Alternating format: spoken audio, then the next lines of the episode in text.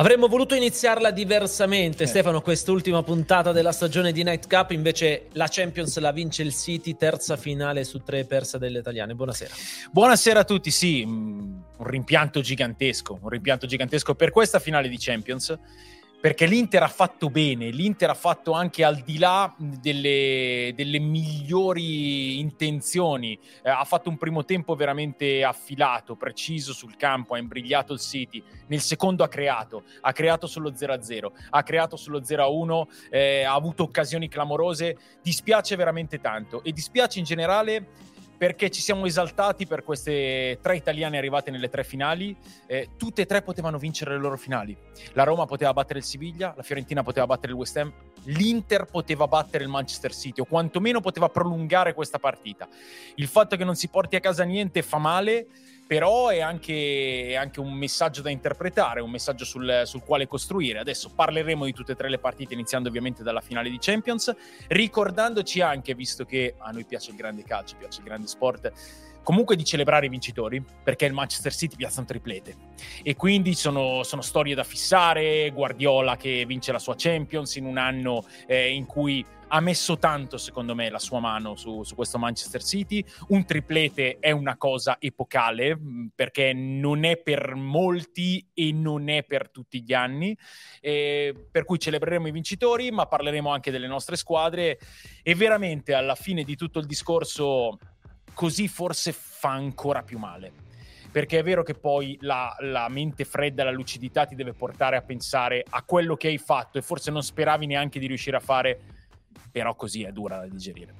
E analizzeremo tutto anche con Davide Marino, partendo però, Davide, anche da questo gol di Rodri che arriva al termine di un'azione da City, no, con tutti nella metà campo del, dell'Inter. Sì, sì, no, è vero, è vero, è vero. L'abbiamo commentato anche prima. Eh, forse il City quest'anno, mai come quest'anno, ha, ha avuto come soluzione anche il tiro da fuori, perché Rodri ha fatto gol anche contro il Bayern e sì, è stato un gol alla fine poi decisivo. E anche, e anche l'utilizzo della qualità da parte di tutti. Perché la, la mossa calcistica della stagione è indubbiamente Guardiola che alza Stones, certo, in mezzo al campo. Eh. E eh, poi la giocata che ti vince la finale, ed è stata anche forse l'unica vera grandissima giocata collettiva offensiva del Manchester City nella partita, passa da una palla filtrante di Akanji, di un difensore centrale.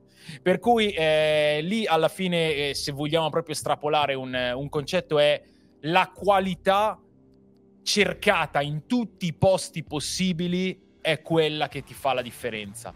Però forse anche un pochino riduttivo, eh, anche se, anche se insomma, mh, poi alla fine cosa è mancata all'Inter? È mancata qualità eh, nel, in certe situazioni, forse anche al di là della qualità, freddezza, fortuna, tutto quello che volete, però alla fine se vogliamo proprio eh, fare la radiografia alle situazioni di questa partita, eh, la qualità della palla filtrante di Akanji, l'assist di Bernardo, che è una delle stelle assolute di questa competizione, l'inserimento di Rodri, tutto quanto. Però è stata l'unica, l'unica vera grandiosa costruzione offensiva del City nella partita. E credo che eh, se arriviamo a dire questo è perché il City l'ha patita un po' questa finale.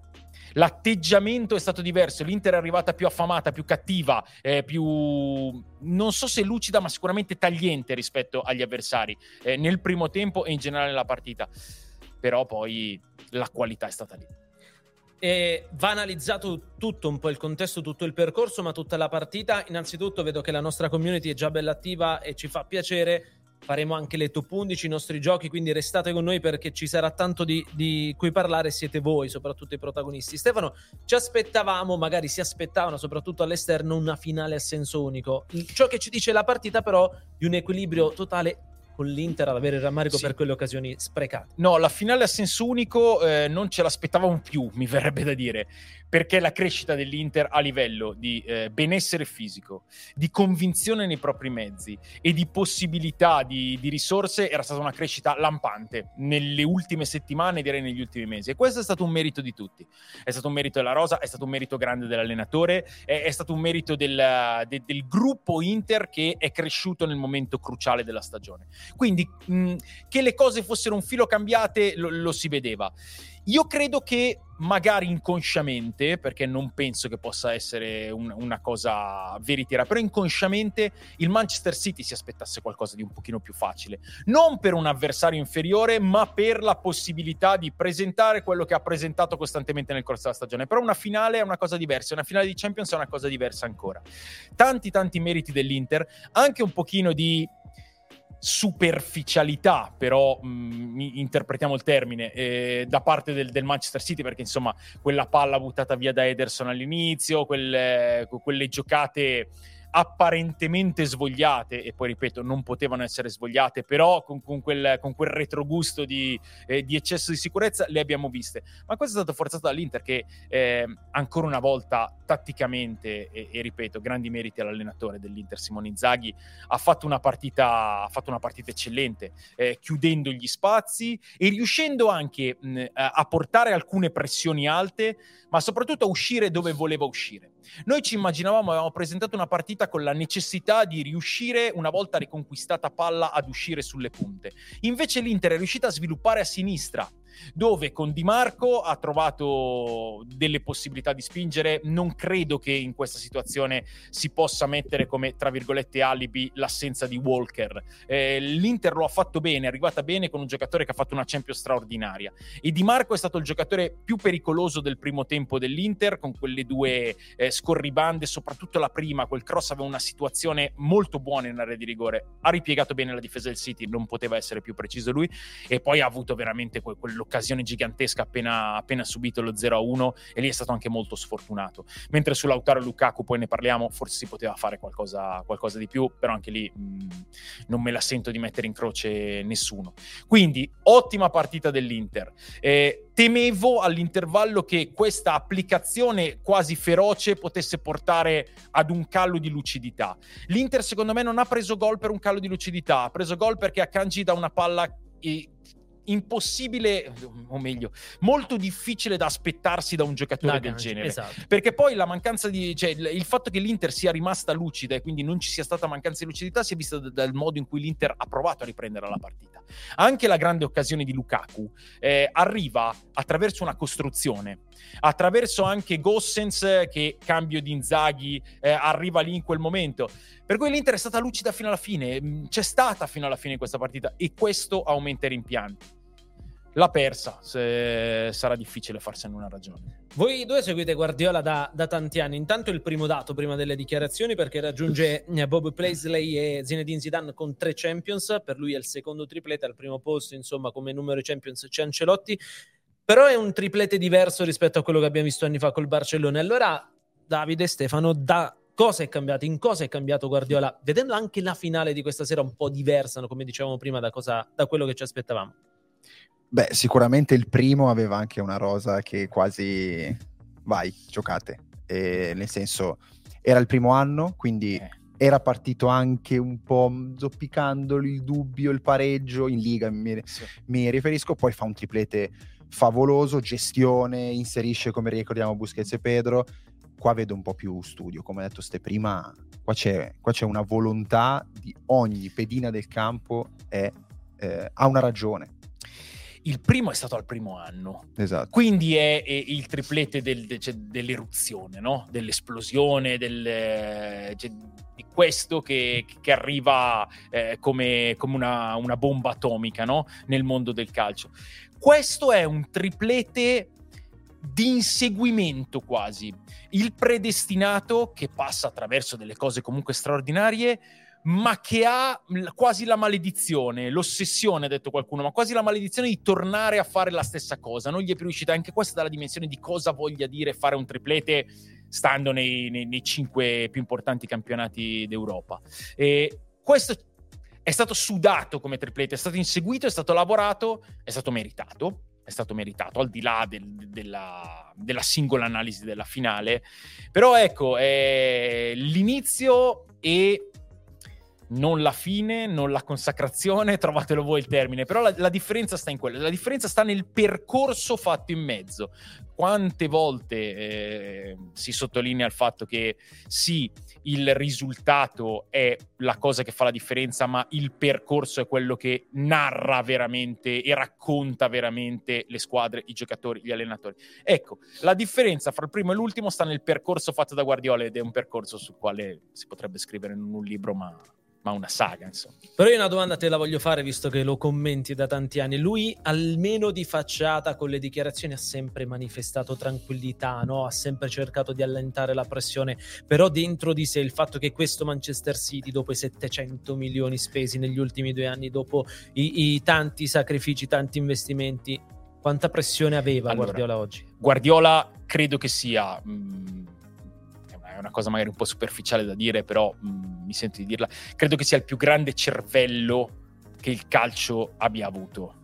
Se la gioca con un altro che è argentino eh, e di Rosario, ma è il, eh, forse il, il più grande cervello. Non è un cervello rilassato, è un cervello quasi tormentato, proprio per questa sua enorme e incomparabile dimensione calcistica, per cui le dichiarazioni sono una cosa, poi i pensieri, gli stati d'animo, i momenti sono, sono un'altra cosa. E io sono sicuro che è arrivato a questa finale pieno di convinzioni, eh, pieno di, di, di fatti fissati, ma con quel senso di dire conosco questa cosa, il pallone, eh, troppo bene per sapere che sarà cosa fatta e sarà cosa facile. E secondo me c'è stato un passaggio in cui Eh, si è avvertito qualche minimo di scossa. Si fa male De Bruyne, la maledizione eh. di De Bruyne nelle finali di Champions. Io non sono stato in chiave, insomma, eh, tifoso della squadra italiana in questa finale così insoddisfatto di vedere entrare Foden, perché insomma temevo, adesso mi metto dei, dei panni che, che non, non vorrei neanche mettermi, non, chiaramente non, non c'è possibilità di, di discutere o di comparare, ma solo di, di, di parlare. Eh, temevo che l'inserimento di eh, Julian Álvarez, quindi di una seconda punta, che andasse a scompaginare quel fantastico equilibrio che aveva creato l'Inter a proprio vantaggio all'interno della partita, potesse essere un problema. Eh, Foden poi, come gli altri, ha fatto una finale tra virgolette normale, gli altri del Manchester City, anche se ha mostrato la sua qualità in quella, in quella giocata a metà secondo tempo, eh, con, con controllo fantascientifico e, e possibilità di tirare. Però temevo che Julian Álvarez potesse essere un problema maggiore per, per l'Inter, e lì non c'è stato overthinking, overthinking secondo me, c'è stata il dover prendere una decisione, e poi alla fine la partita l'ha vinta. Però di una cosa sono abbastanza certo, non è arrivato rilassato questa finale Guardiola. Stavo vedendo anche ovviamente il tabellino, no? Abbiamo commentato anche insieme la semifinale. In semifinale ne cambia due nella partita di ritorno sul quattro a zero, nella gara d'andata non ne cambia praticamente mai. Oggi, costretto al primo cambio con l'infortunio De Bruyne, entra eh, Foden. L'unico cambio per scelta che fa è inserire Walker per Stones. E come si interpreta anche questo in una finale, no ragazzi? Come si Ma non in una finale, in un percorso. È il, le, l'etichetta della Champions di Guardiola. Eh, nelle tre partite di andata, fra ottavi di finale, quarti di finale e semifinale, Guardiola, tre partite, fa un cambio. Mette Julian per De Bruyne sull'uno a zero all'andata contro il Bayern Monaco, vince tre a zero. E mh, non credo che ci possa essere una spiegazione data da noi, ma forse neanche la può dare lui. Eh, non è sicuramente mania di protagonismo, non è sicuramente moda, non è sicuramente niente di tutto ciò. Eh, son, sono cose pensate. Eh, lui, quello che mi sento di dire, quest'anno ha trovato la sua squadra e ha fatto il triplete con quel blocco lì, avendo una quantità di risorse di qualità che non ha nessuno al mondo, però con quel blocco lì. E con ehm, Stones ad alzarsi a centrocampo, con Rodri che, che poi la, la, la Champions League gliel'ha vinta in due, in due passaggi determinanti, con eh, Bernardo Silva e Grealish eh, sugli esterni, con De Bruyne a fare quel lavoro lì, con Gündoğan a fare quel lavoro lì, e con Haaland che ha dato una verticalità centrale che a quel punto non doveva più ricercare sugli esterni. Ne abbiamo pass- parlato più volte durante tutto il, il, il percorso con, con Night Cup, e questa è stata la sua squadra, ed è arrivato a vincere con la sua squadra. Poi poteva mettere qualcuno prima, poteva mettere qualcuno dopo, poteva mettere qualcuno in più, poteva mettere qualcuno in meno. Sono tutti discorsi che secondo me, soprattutto nella sua testa in questo momento, lasciano proprio il tempo che trovano. Dave, come si interpreta tutto questo? Eh sì, no, forse sì, come ha detto Ste, l'impiego di Julian Álvarez, che poi ricordiamo entra pure con Real, il primo pallone, gol. Mm. È, è opinabile, però sì, però come fai a dargli torto? Eh, lui si è fatto quest'idea in testa, per una volta non ha peccato di overthinking, perché non ha, non ha cambiato i piani all'ultimo e ha avuto, ha avuto la dimostrazione che, che, che quella era la strada giusta. Eh, merito, grandissimo merito a lui, che finalmente ha trovato forse quella pecca che gli mancava, anche a detta di, di, di tutti. E allora, in attesa delle sue parole, io eh, una domanda, quasi una provocazione la voglio lanciare. Ha raggiunto questo traguardo, che era il traguardo più ambito da tutto il mondo City, da Guardiola. Qual è il prossimo step con questa squadra, visto che ancora una volta ha ribadito la sua voglia di continuarlo questo percorso? Mi sembra tutto tranne che un problema trovare gli stimoli per confermarsi. Eh, comunque eh, tu hai detto ha vinto tre Champions League come Zidane, Zidane ne ha vinte tre di fila. Eh, Può essere un no, motivo no, di... Penso che, che gli stimoli non macchino, soprattutto, ripeto, a, a un cervello calcistico de, del genere. Eh, continuare a sviluppare, eh, magari a migliorare ulteriormente. Eh, se ha scelto di, di continuare lì, di, di rimanere lì, con una squadra del genere, secondo me si può divertire. Te lo dico io, quale spero possa essere il pro... Haaland e Julian Álvarez. Improntare la squadra su queste due punte, ma, ma è un desiderio mio, eh, non, non conta niente. Eppure ne, ne abbiamo parlato tante volte di questa, sia durante il mondiale avevi lanciato sì. questa, è, è una tua chicca questa, però finora, diciamo stasera non, non, ti ha voluto, non ti ha voluto ascoltare. Tra poco parliamo anche di Haaland e soprattutto leggiamo le parole di Guardiola, però facciamo il primo giochino, visto che abbiamo parlato tanto di Guardiola. Qual è il primo giochino della serata con Guardiola in mezzo? Scegliamo insieme, noi ne abbiamo stilata una in, con tutta la redazione, i cinque allenatori più grandi della storia del calcio. E uh. ti chiedo a che posto, se e a che posto sì, metti Guardiola. Sì, sì, top cinque di sicuro, se non è il numero uno è il numero due. Eh, fare una classifica soprattutto sulle epoche diverse è difficile. Io credo che eh, Guardiola, Ancelotti di sicuro. È il nostro prim- Ancelotti primo. Guardiola, Guardiola Ancelotti di sicuro nel, nel top cinque. Ehm, mettere gli allenatori che, quantomeno nell'era moderna, hanno veramente cambiato il, il calcio, quindi Arrigo Sacchi. Eh, io metterei Johan Cruyff per la, per la dimensione totale, cioè si potrebbe mettere Michels, no? Però eh, Johan Cruyff per la dimensione totale del, de, del pensiero e eh, dell'applicazione del, della filosofia da calciatore e da allenatore. Ehm, la nostra scuola italiana merita diversi, diversi esponenti. Ehm, voi come quinto che mettete? Allora, noi intanto siamo orgogliosi perché siamo abbastanza in linea con quello che hai detto, abbiamo solo messo Michels e non Cruyff, eh, però mettiamo Del Bosque quinto, sia per quello che ha fatto sì. con Real, sia per quello che ha fatto soprattutto con la Spagna. Sì, secondo me c'è, cioè, poi però lasciamo fuori un vincente assoluto Lippi, come Mourinho, eh... un, un unicum eh, come, come sarà Alex Ferguson. Ripeto, i nostri italiani, eh, se, se torniamo un Capello, po' indietro, Lippi, Capello, Lippi, ma, ma anche tornando un po' più indietro, Nereo Rocco, eh, Trapattoni, Trapattoni, eh, È, è difficile, io, io non credo molto a, a queste classifiche, cioè, proprio credo che non siano, non, non siano fattibili, però insomma i nomi che abbiamo fatto secondo me ci, ci possono stare. Community? Ah, delle Community, idee. Sì, vogliono, vogliono Alex Ferguson all'interno eh, della sarà, top cinque. Cioè, José Mourinho aleggia, eh, eh, sì. a proposito di triplete, insomma. Ci sta, invece arriva anche una... un'osservazione da parte di, di uno dei membri della, della community, interpretabile o meno, eh, condivisibile o meno soprattutto.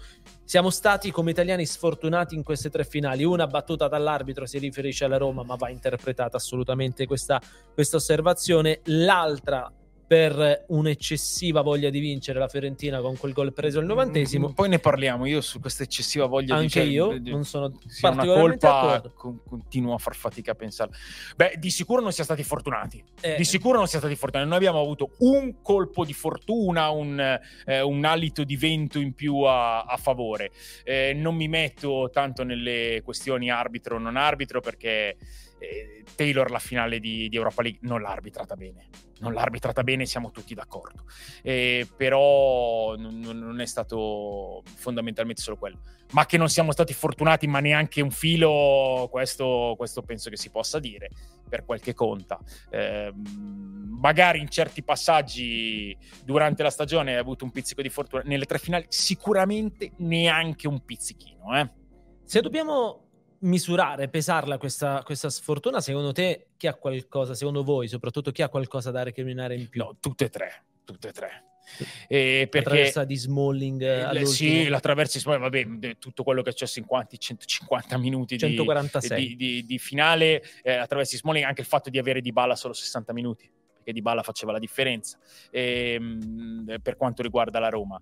La Fiorentina, eh, per non essere riuscita a superare quello che era il problema della Fiorentina in questa finale, ovvero quel grado di ingenuità che rimane in una squadra che deve essere ancora completata, ed è fisiologico secondo me nel suo processo di formazione. Eh, l'Inter, l'Inter per i momenti, per le situazioni, eh, per, perché aveva di fronte la squadra più forte del mondo. Nelle tre finali l'Inter era quella più sfavorita fra le tre italiane, era quella che doveva colmare il gap eh, più, più grande, e, e, e lo ha fatto nella partita, lo ha fatto, le situazioni non, non sono girate a favore. Se poi parliamo semplicemente di sfortuna, attraverso Di Marco e poi il tap-in respinto da, da Lukaku sono, sono la vera sfortuna, prima ancora dell'occasione sbagliata da Lukaku e della scelta di Lautaro. Però anche lì fare una colpa a Lautaro, eh, sì, c'era, c'era la possibilità di, di scaricare su Lukaku. Sono rimpianti, sono rimpianti, ma la sfortuna in queste finali ci ha accompagnato, eh. Vabbè. Davide? Per come poteva andare, forse quella che si poteva di più appellare alla fortuna e che forse esce con più rimpianti o che avrà gli incubi, come si dice in gergo, sarà forse l'Inter. Anche per, per la dimensione della partita. Per la dimensione della partita, cioè loro arrivavano comunque da, da, da grandi sfavoriti, perché comunque... Eh, e poi arrivano lì, arrivano così tanto che forse sì, forse il rimpianto... Stea ha fatto un'analisi perfetta di, Ro- di Roma-Siviglia, la Fiorentina l'abbiamo vista, però l'Inter veramente, l'Inter è quella che avrà forse gli incubi. Però voglio... voglio... dare insomma il, il passo di, di ripartenza. Eh, magari adesso ci sono dei tifosi dell'Inter che stanno pensando: era meglio perdere quattro a zero, non entrare in campo, venire sovrastati, che perdere così. Sbagliatissimo, non è vero, non è vero, non è vero. Eh, hai, sei arrivato lì contro questi mostri e sei stato questo.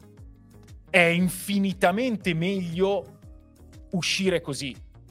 Deve dare dell'orgoglio appena passa il dolore, e ci vorrà un pochino, eh, ma non sarebbe stato meglio. Fa male, fa male altro che. Però hai dimostrato che non eri lì per caso, hai dimostrato che, che sei squadra forte, hai dimostrato che potevi vincere contro il Manchester City in finale, cosa che se l'avessimo detta eh, due o tre settimane fa, eh, insomma, veniva da ridere. No, no, no, non ha riso nessuno, anzi neanche quelli che hanno vinto hanno riso per, per tutta la partita. Per cui... c'è questo da, da, da tenere a mente, eh, è chiaro, lo si fa con un po' più di lucidità in questo momento, e eh, vabbè, è, è, il cal- di- è il calcio, è, è il un calcio. Po' difficile. Intanto questa partita porta la prima certezza in vista della prossima edizione della Champions League, perché con la vittoria del City il Feyenoord accede alla prima fascia, perché ha vinto ovviamente il suo campionato, il City ha vinto la Premier League, dunque già gli spettava la prima fascia. L'Inter così sarà costretta, insomma, a partire dalla seconda fascia in termini di, di sorteggio. Tra poco leggiamo tanto, anche... tanto per dire sempre la fortuna, esatto. Beh, però anche qua eh, altra cosa che secondo me dovrebbe pensare oggi i tifosi dell'Inter: sorteggio della fase gironi, Barcellona-Bayern Monaco, per tutti è già finita lì, sei arrivato fino alla fine, è importante, è molto importante. Partita di Haaland? Eh, la partita di Haaland la, non, non lo si è visto tanto, un paio di tagli nel primo tempo, un sinistro respinto da Onana. L'Inter ha difeso benissimo, l'Inter ha giocato molto bene la, la partita che poteva fare, eh, ha difeso di reparto, Acerbi ha provato ad anticiparlo, eh, altre volte è uscito Darmian e Acerbi ha coperto. L'Inter ha sbagliato veramente pochissimo, per non dire nulla, nell'interpretazione della partita. Poi magari se andiamo a scansionare la, l'azione del City, un errore lo si trova, però io, io continuo a, a pensare il calcio in questo modo. Eh, è stata una, una giocata di grandiosa qualità, e il fatto di averne concessa una in tutta la partita al City, quando Il Real Madrid, supercampione, è stato veramente travolto nel primo tempo e ne, ne ha viste venti di queste giocate di qualità eh, sfrecciargli davanti agli occhi. È un altro, è un altro fatto da, da fissare. Haaland eh, come esce da questa Champions League? Eh, non ha segnato nelle due semifinali, non ha segnato e ha fatto un solo tiro in porta nella finale. Esce male? Lo dice qualcun altro, non lo dico io di sicuro. E allora prime parole che leggiamo sono proprio quelle di Erling Haaland, che si è presentato ai microfoni anche delle tivù italiane presente, presenti a Istanbul, in lacrime, e ha detto: lasciatemi solo dire, è incredibile, questa vittoria significa tutto per me, ho lottato tanto per arrivare fino a qui, considerando che è un duemila, ha lottato, esatto. t- ha lottato tantissimo. Però in chat ci lanciano una provocazione. mm.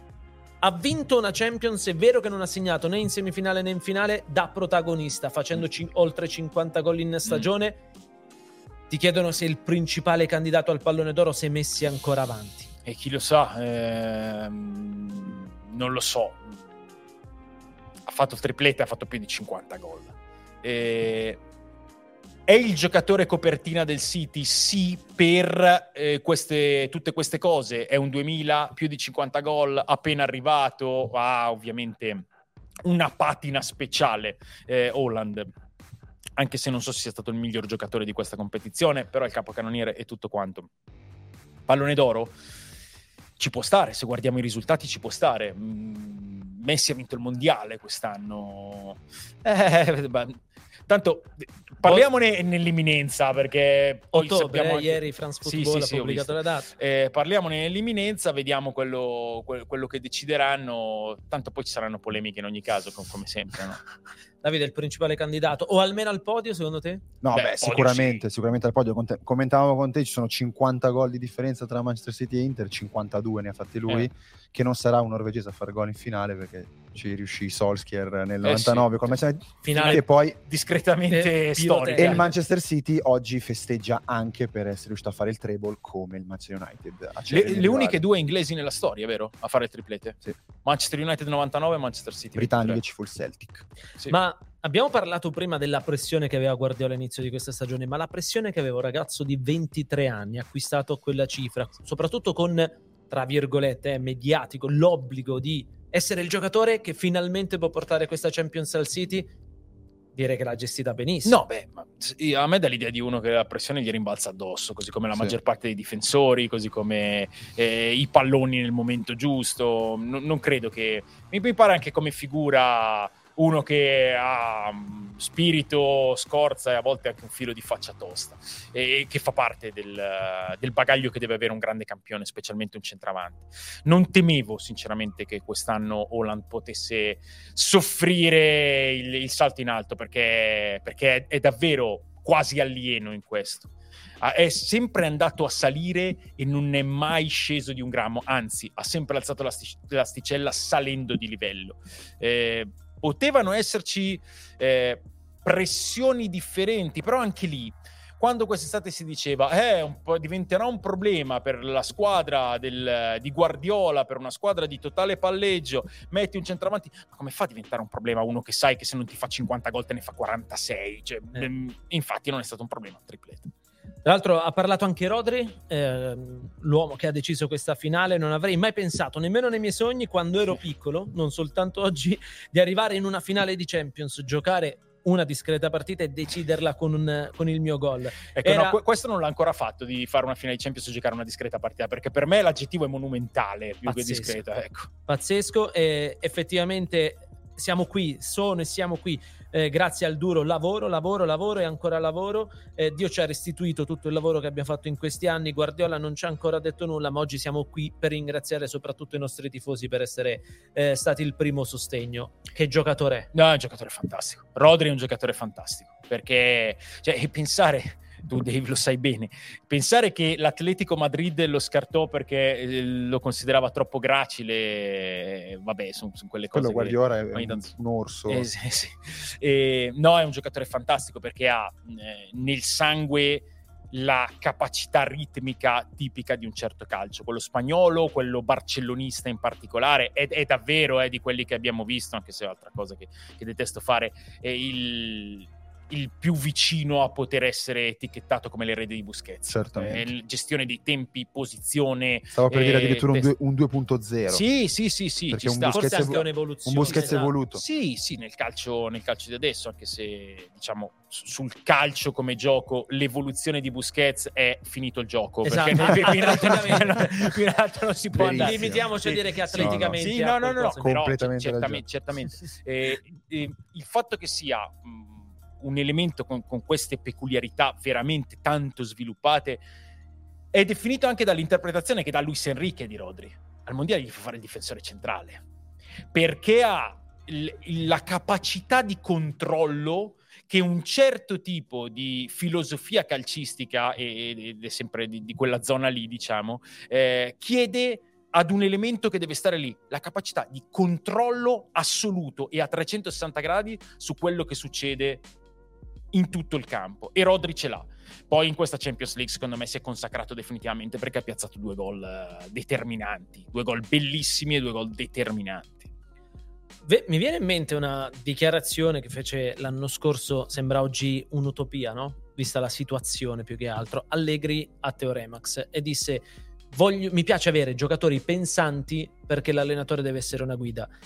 Ora parliamo di un giocatore estremamente intelligente. Tu hai parlato di Guardiola come un genio e uno dei più grandi cervelli della storia del calcio. Avere dei giocatori così pronti a capire la sua idea di calcio, quanto aiuta Guardiola, quanto aiuta i suoi giocatori? No, ma è determinante, anche perché cioè, non bisognerebbe neanche eh, parlare se, esclusivamente del, del gioco di posizione, ma il gioco di posizione prevede una serie di eh, regole, una serie di situazioni, una serie di principi, ma poi la, l'applicazione attraverso il pensiero da parte dei giocatori. Eh, tu devi creare delle situazioni affinché i giocatori siano nelle migliori condizioni possibili, non stiamo a raccontarlo tutto, ma per stimolare la loro creatività. Era anche un concetto proprio estremamente cruyffiano, organizzazione totale, e poi la differenza te la fa la capacità del giocatore di scegliere, di pensare, di associarsi.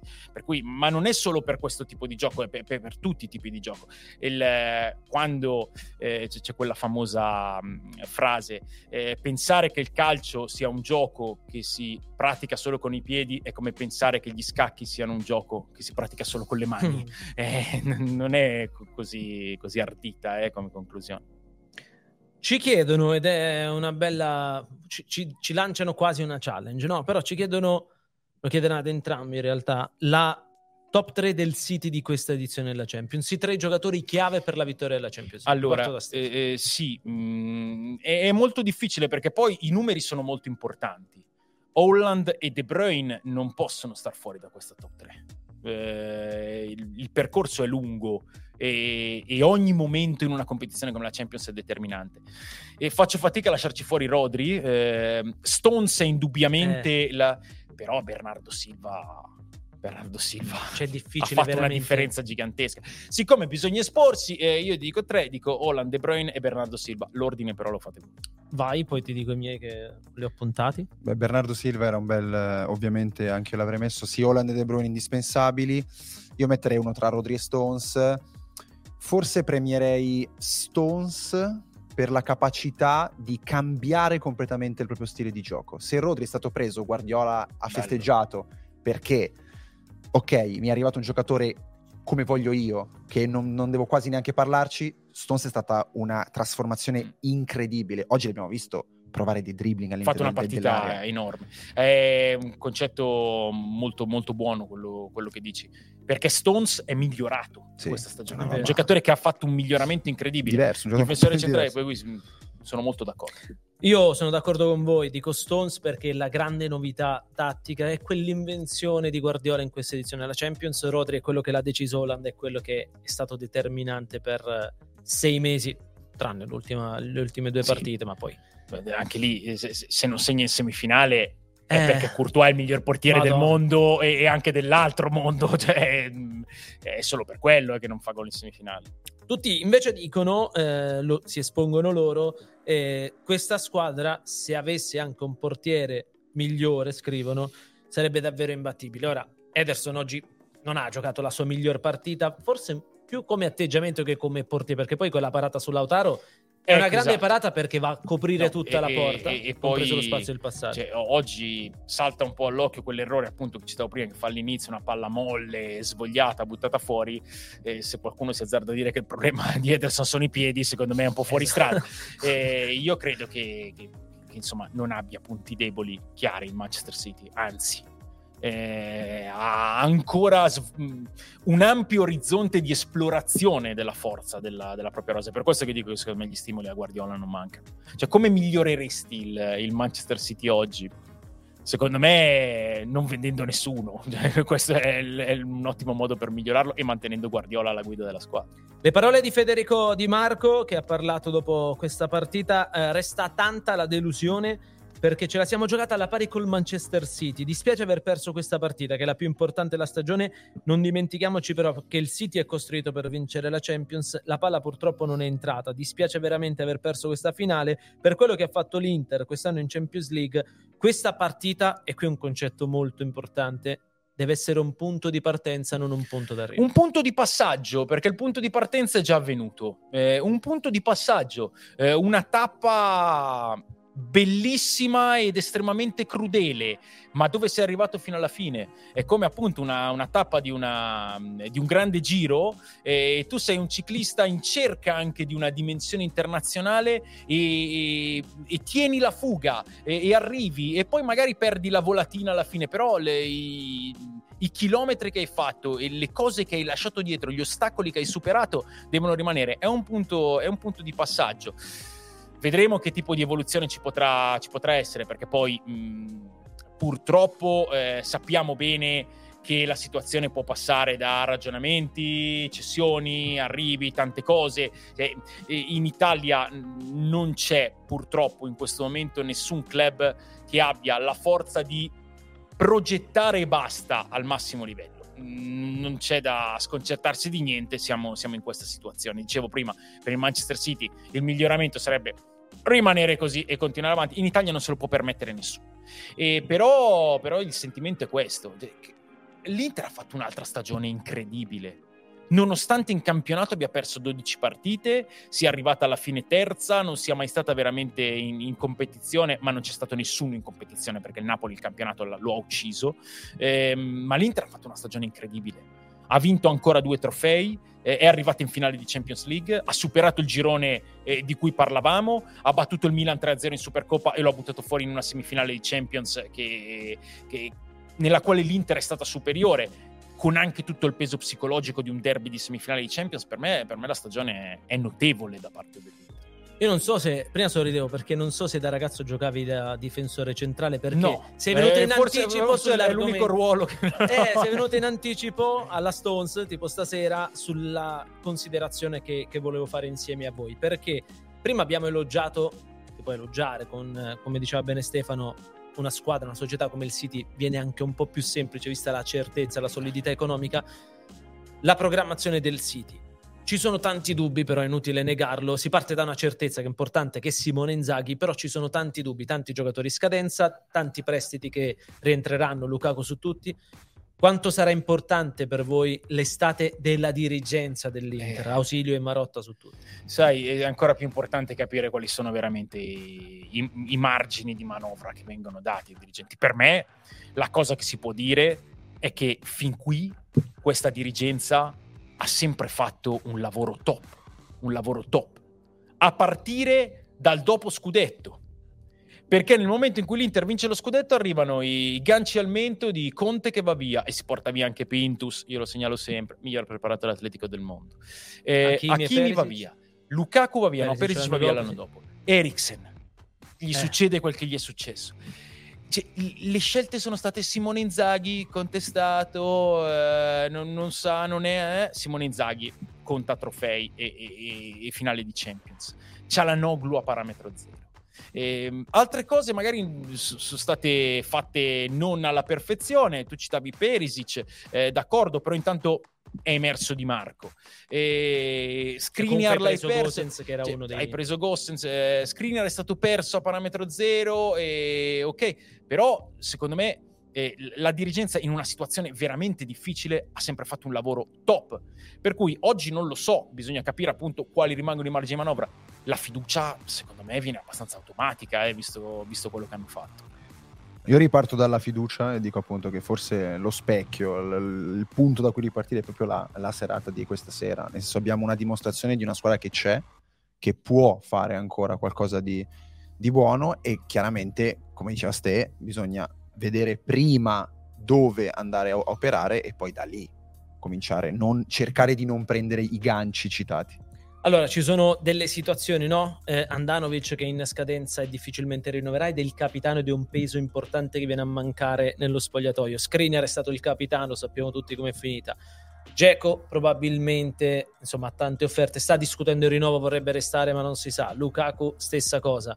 Ci sono offerte per Onana, eh, non si sa la situazione di De Vrij e Acerbi. Se l'Inter deve battezzare tre punti da cui ripartire, eh. innanzitutto Bastoni e Cialanoglu sono due pedine importanti che rinnovano il contratto. Tra questi giocatori in dubbio, Stefano, quale dovrebbe, quali dovrebbe trattenere? Beh, secondo me il, un punto basilare dell'Inter è Lautaro Martínez, e anche lì da, da capire, da sperare che non arrivino offerte irrinunciabili. E, mh, Di Marco è un altro punto di mm. questa squadra, è milanese, è tifoso, è un ragazzo che è sempre cresciuto, è un giocatore che ha fatto una Champions di, di altissimo profilo. Ehm, Bastoni è un altro punto, Çalhanoğlu sicuramente è un altro punto. Ehm, sarei curioso di capire, Barella, Barella è indubbiamente un, un motore, anche proprio un battito cardiaco di, di questa squadra. Sono molto curioso di capire cosa ronzerà attorno a Brozovic, mm. perché anche questo è successo quest'anno, riavvolgendo il nastro poi si, Lukaku e Brozovic si, si, si fanno delle me. risate, sì, ma eh, Brozovic è prescindibile Brozovic è prescindibile ma in, in quale sport? Di sicuro non nel calcio.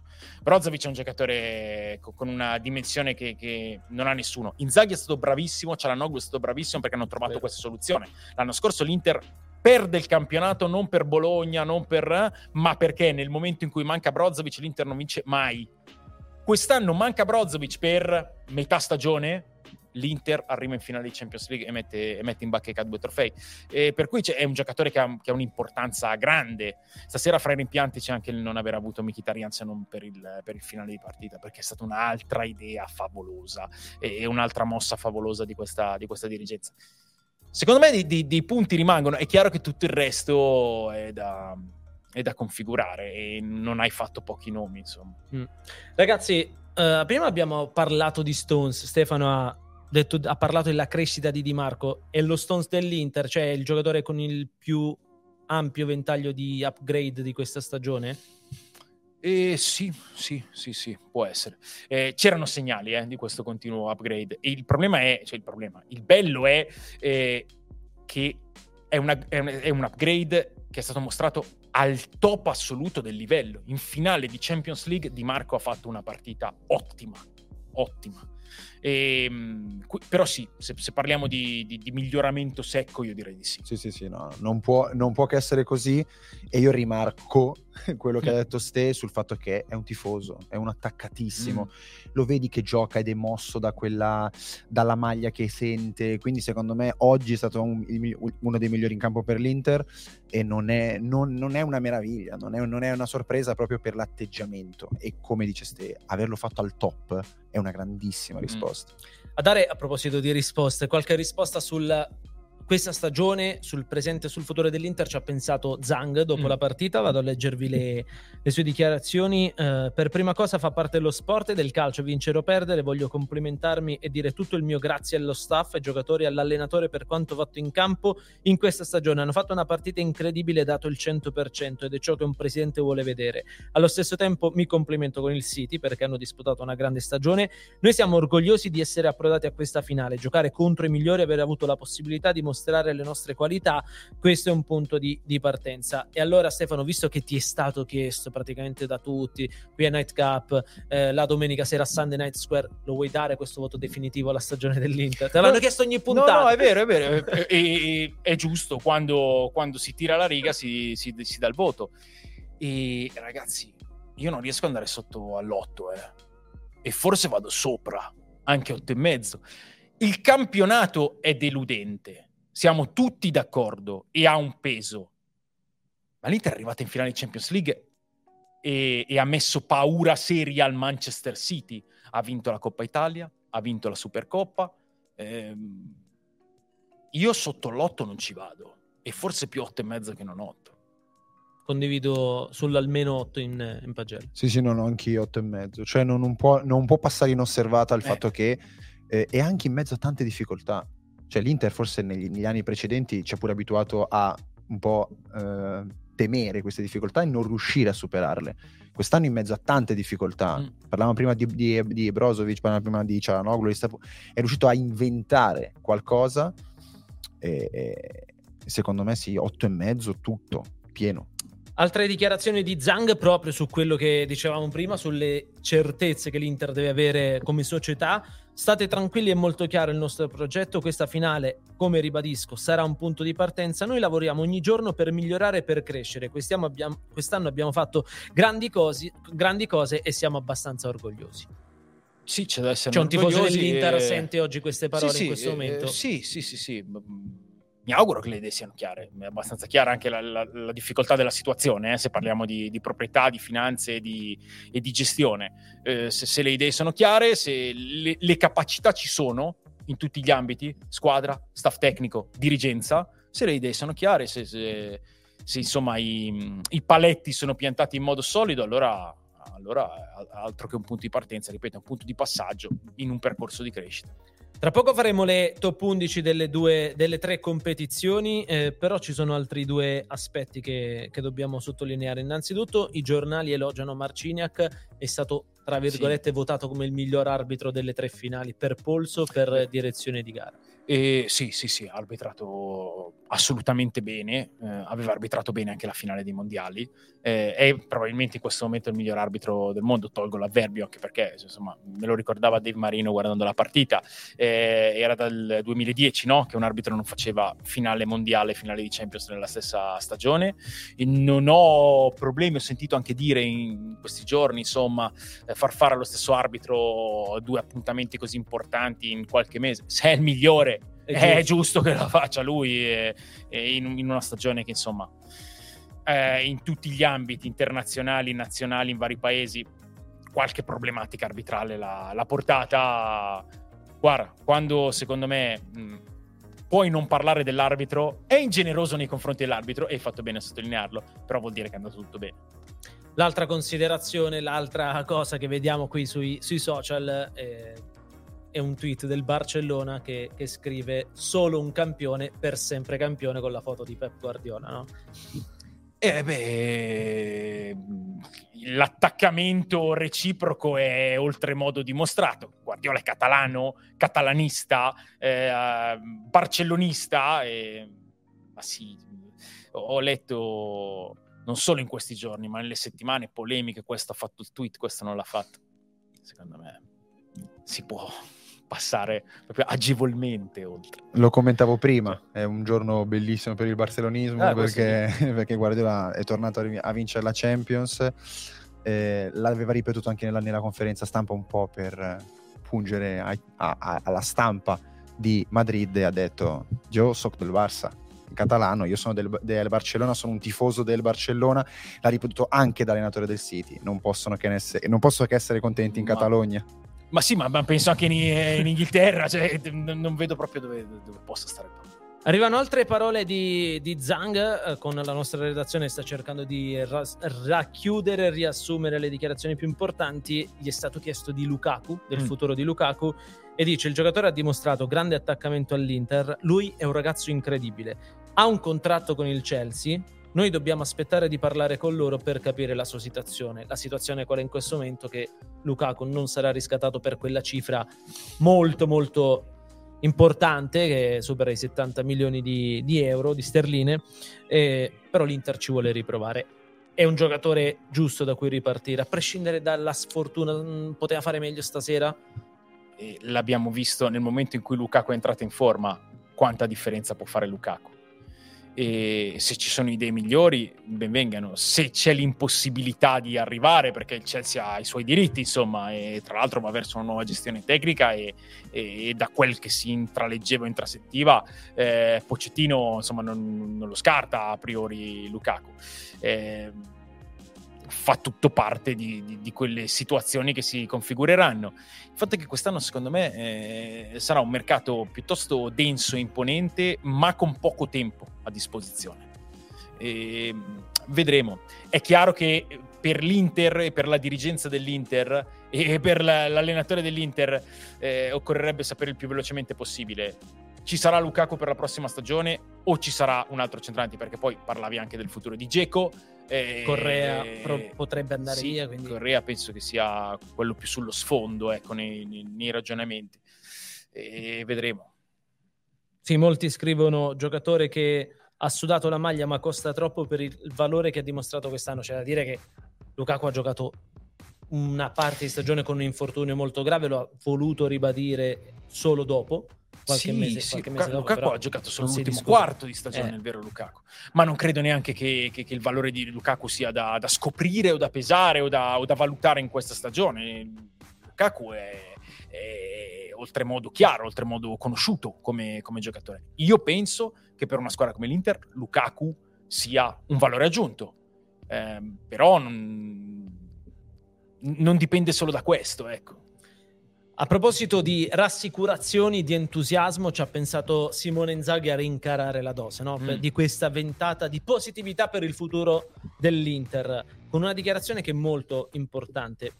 Noi vogliamo tornarci in finale di Champions e abbiamo tutte le potenzialità per farlo. Ho fatto i complimenti ai ragazzi, hanno fatto una grandissima partita, io sono orgoglioso di loro, non cambierei questi giocatori con nessuno e oggi tutto il mondo ha visto il perché.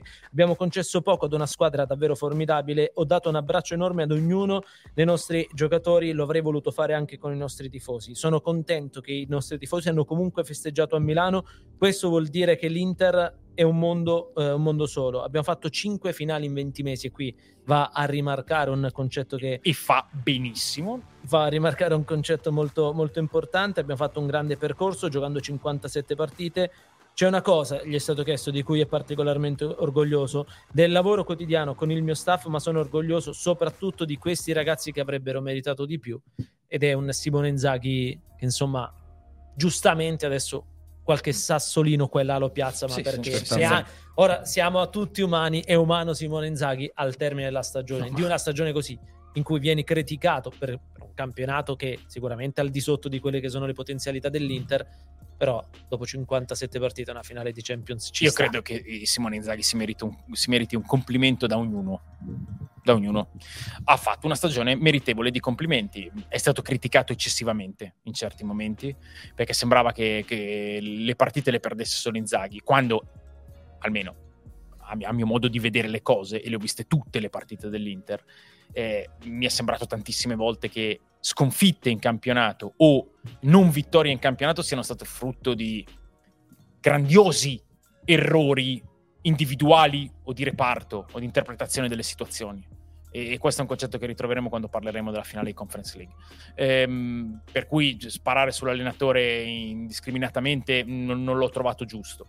e que- co- come ha portato la squadra al top della condizione nel, nel momento cruciale è un qualcosa di molto importante. Come ha giocato la finale, come ha fatto il percorso in Champions League, come ha vinto eh, la Supercoppa e la Coppa Italia. Eh, ha sbagliato anche lui qualche cosa durante la stagione, non ne ho visto uno che non abbia sbagliato nulla. Eh, però stasera Inzaghi merita i complimenti di tutti, di ognuno, uno per uno. Io sono particolarmente d'accordo con te. Eh, tra poco andiamo ad analizzare bene quelle che sono state le altre due finali, però... chiudiamo in parte questo capitolo perché ne parleremo ancora dedicato alla Champions, perché è il momento di andare a stilare le top undici di questa stagione. Allora, che gioco abbiamo voluto fare? Sì, qui? Questo è veramente... È Chiudia... Chiudiamo in bruttezza. Eh, cioè, so, ho sofferto tanto, me la sono scritta. È difficilissimo, sì. Quindi state attenti perché c'è da fare una top undici. Noi abbiamo stilato quella di redazione, Stefano ovviamente alla sua. Vi chiediamo di stilare la top undici di questa edizione della Champions League, quindi dalla prima partita all'ultima, mettendo un massimo di due giocatori per squadra. Quindi avremmo voluto mettere tutti, almeno tre quattro del Manchester no, City, ma... almeno tre dell'Inter. A centrocampo era indeciso Stella. Sì, no, sì, ne, ne, ha caduto, ne, ha scr- ne ha scritti dieci. Mi è caduto l'occhio. Sì, no, eh, guarda, devo dire veramente che ecco, Inzaghi fa bene ad essere orgoglioso di tutti i suoi giocatori. Io non sono per nulla orgoglioso delle mie scelte.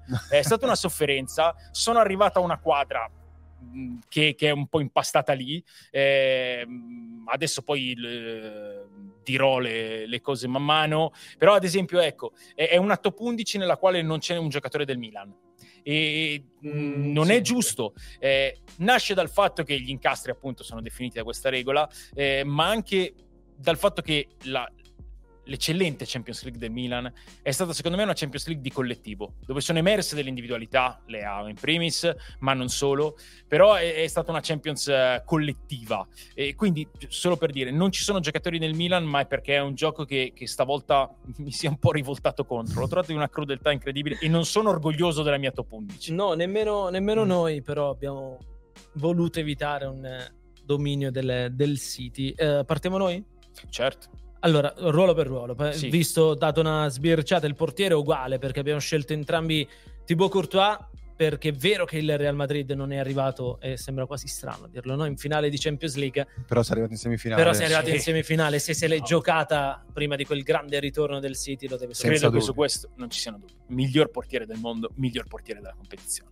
Direi che siamo... Concitazione per Onana, concitazione per Mignan, eh, concitazione per, per altri che hanno fatto bene lungo il percorso. Courtois è il numero uno.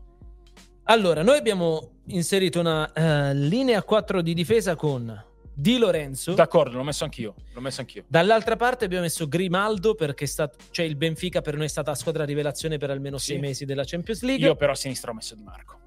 Eh, lo so, ma abbiamo... cinque assist, mh, miglior interista della finale. Mh, Sono d'accordo con te. Io ho messo Di Marco. Abbiamo fatto un sacrificio perché uno degli slot dell'Inter lo siamo con...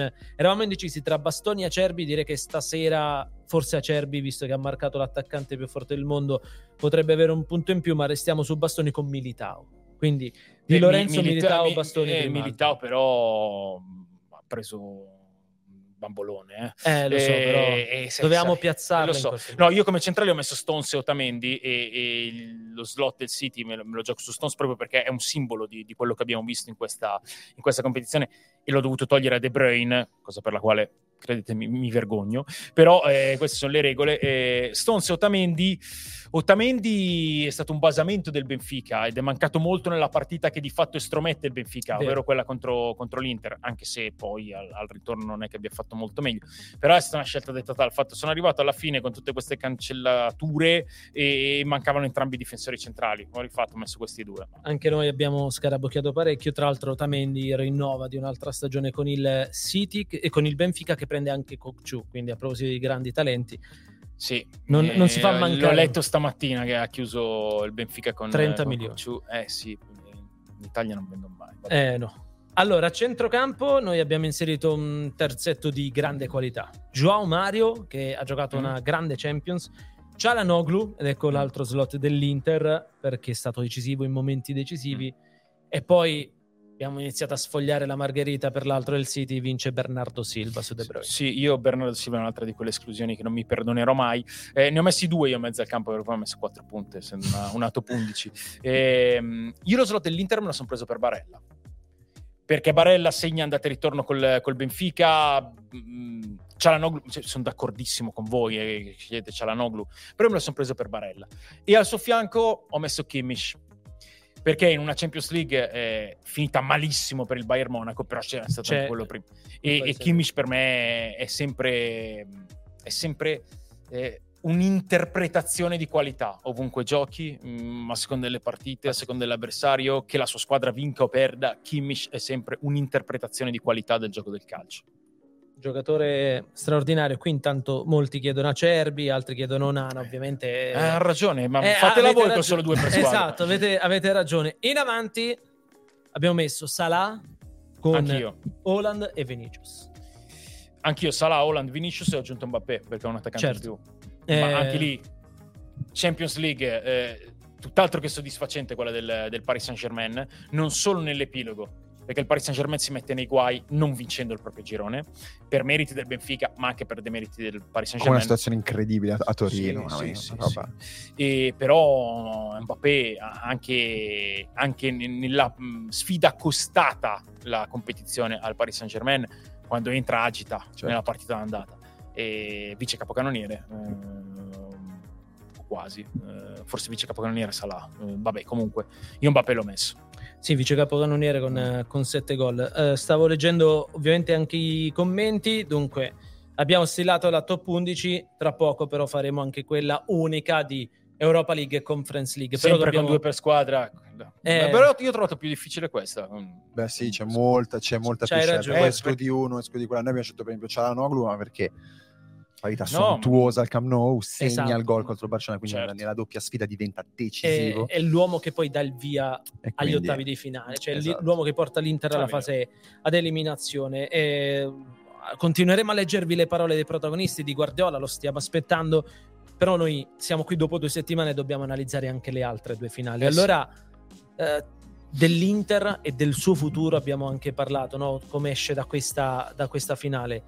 La Fiorentina, e tra poco l'analizziamo, riparte da Italiano, e anche questo è un punto di partenza. La Roma riparte da Mourinho e inizia già a piazzare i primi, i primi colpi, mm. perché Indica diventerà ufficiale nei prossimi giorni, Oar pure, andrà via probabilmente Wijnaldum. Come ne esce la Roma dalla finale contro il Benfica, Stefano? Eh, ne esce arrabbiata, ne esce acciaccata, eh, però è arrivata ancora in finale, in una finale internazionale, alzando il livello della competizione, passando dalla Conference all'Europa League.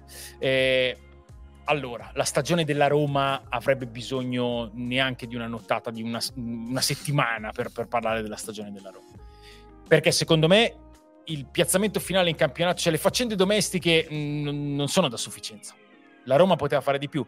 Ci sono tanti ma, però e se da mettere. La catena degli infortuni, le diverse situazioni, però... Mh, siccome la Roma è la squadra di Mourinho, ovvero un risultatista per eccellenza, in quella contrapposizione per me senza senso fra giochisti e risultatisti, perché tutti vogliono arrivare a un risultato e tutti eh, fanno un loro gioco, eh, però eh, sono so da mh, giudicare i, i risultati. E, in, ambito, in ambito domestico, l'uscita dalla Coppa Italia, che poteva diventare un grande obiettivo con la Cremonese, e... E il piazzamento in campionato non sono da sufficienza. La Roma poteva fare di più. E la strada in, in Europa è stata, è stata eccellente, eccellente, compreso il modo in cui la Roma si è, eh, si, si è ritrovata a stare nella finale. Il futuro, eh, José Mourinho, possiamo fare tantissime discussioni su, sull'operato di Mourinho, su tutto quanto. Non arriveremo mai a una verità o a un pensiero condiviso. L'unica cosa certa è che la presenza a Roma di José Mourinho ha infiammato la piazza, ha infiammato il gruppo. Questa è la sua squadra, questo è il suo ambiente, e di conseguenza credo che per questo avere un basamento come José Mourinho sia un, un, un capitale per le sorti sportive della Roma.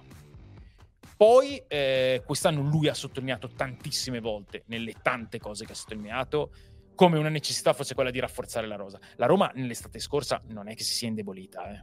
Ah, in fin dei conti sì, perché perdi giocatori come Veretout, come Mkhitaryan, però ha fatto mercato in entrata. La sfortuna in Wijnaldum. Rosso sì, la sfortuna in Wijnaldum, eh, pe- però poi finisce Matic, la stagione e senti, senti anche dei, dei, dei commenti negativi nei confronti de- delle prestazioni di Wijnaldum, che sono secondo me figlie del, um, delle condizioni fisiche.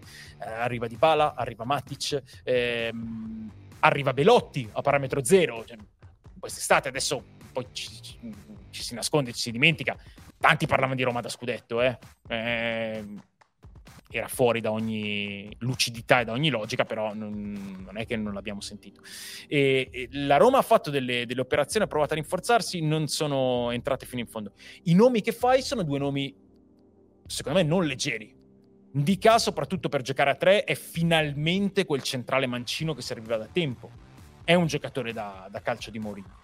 Eh, Aouar è, è quel giocatore che da solo ti innalza a livello, talento straordinario, no, eh, non solo talento ma tante posizioni nel campo, qualità, regia, soluzioni. Se Aouar sta bene, perché è un giocatore un po' da recuperare fisicamente e, e anche e, esatto psicologicamente, sì, sì, stavo sì, dicendo a livello temperamentale, ma psicologicamente è ancora più, più corretto. Però sono due giocatori che alzano, sono due giocatori di status internazionale, Indica ha vinto un'Europa League, ehm, sono due acquisti secondo me molto interessanti. Io sono curiosissimo, visto questo tipo di innesti, visti anche gli altri nomi che, che circolano, di capire quale sarà l'evoluzione di, di, di gioco della Roma. La Roma deve evolvere sul piano del gioco, ha le possibilità di farlo, ha fatto una crescita all'interno della stagione che poi è stata un po' eh, gambizzata dalla sequela di infortuni. Il, credo che la posizione di Dybala sia una posizione che fa tanto di differenza. Eh, la Roma può e deve migliorarsi l'anno prossimo. Allora, hai fatto un'altra giocata da difensore centrale, parlando delle caratteristiche faccio, faccio di, di Aouar. Dove lo vedi meglio nella, nella Roma di, di Mourinho? È quello che ti ho appena detto. Voglio scoprire quali sono le idee, perché eh, ad oggi, secondo me, è, è difficile da, da, da disegnare la Roma. Arriva solo Aouar in mezzo al campo? Secondo me no. Ecco. Eh, magari arriva qualcuno a Sassuolo, non ba, so. ba, eh, eh, o um, sono altri, ci sono anche altri nomi che circolano. Comunque, stando in questa rosa più Aouar, eh, dove vai a piazzarlo? Giocano tutti insieme Matic, Cristante, Pellegrini e Aouar. Detto che poi c'è una formazione fissa, la trovi negli ultimi due mesi di stagione. Prima de- devi fare tante cose e più elementi hai, meglio è.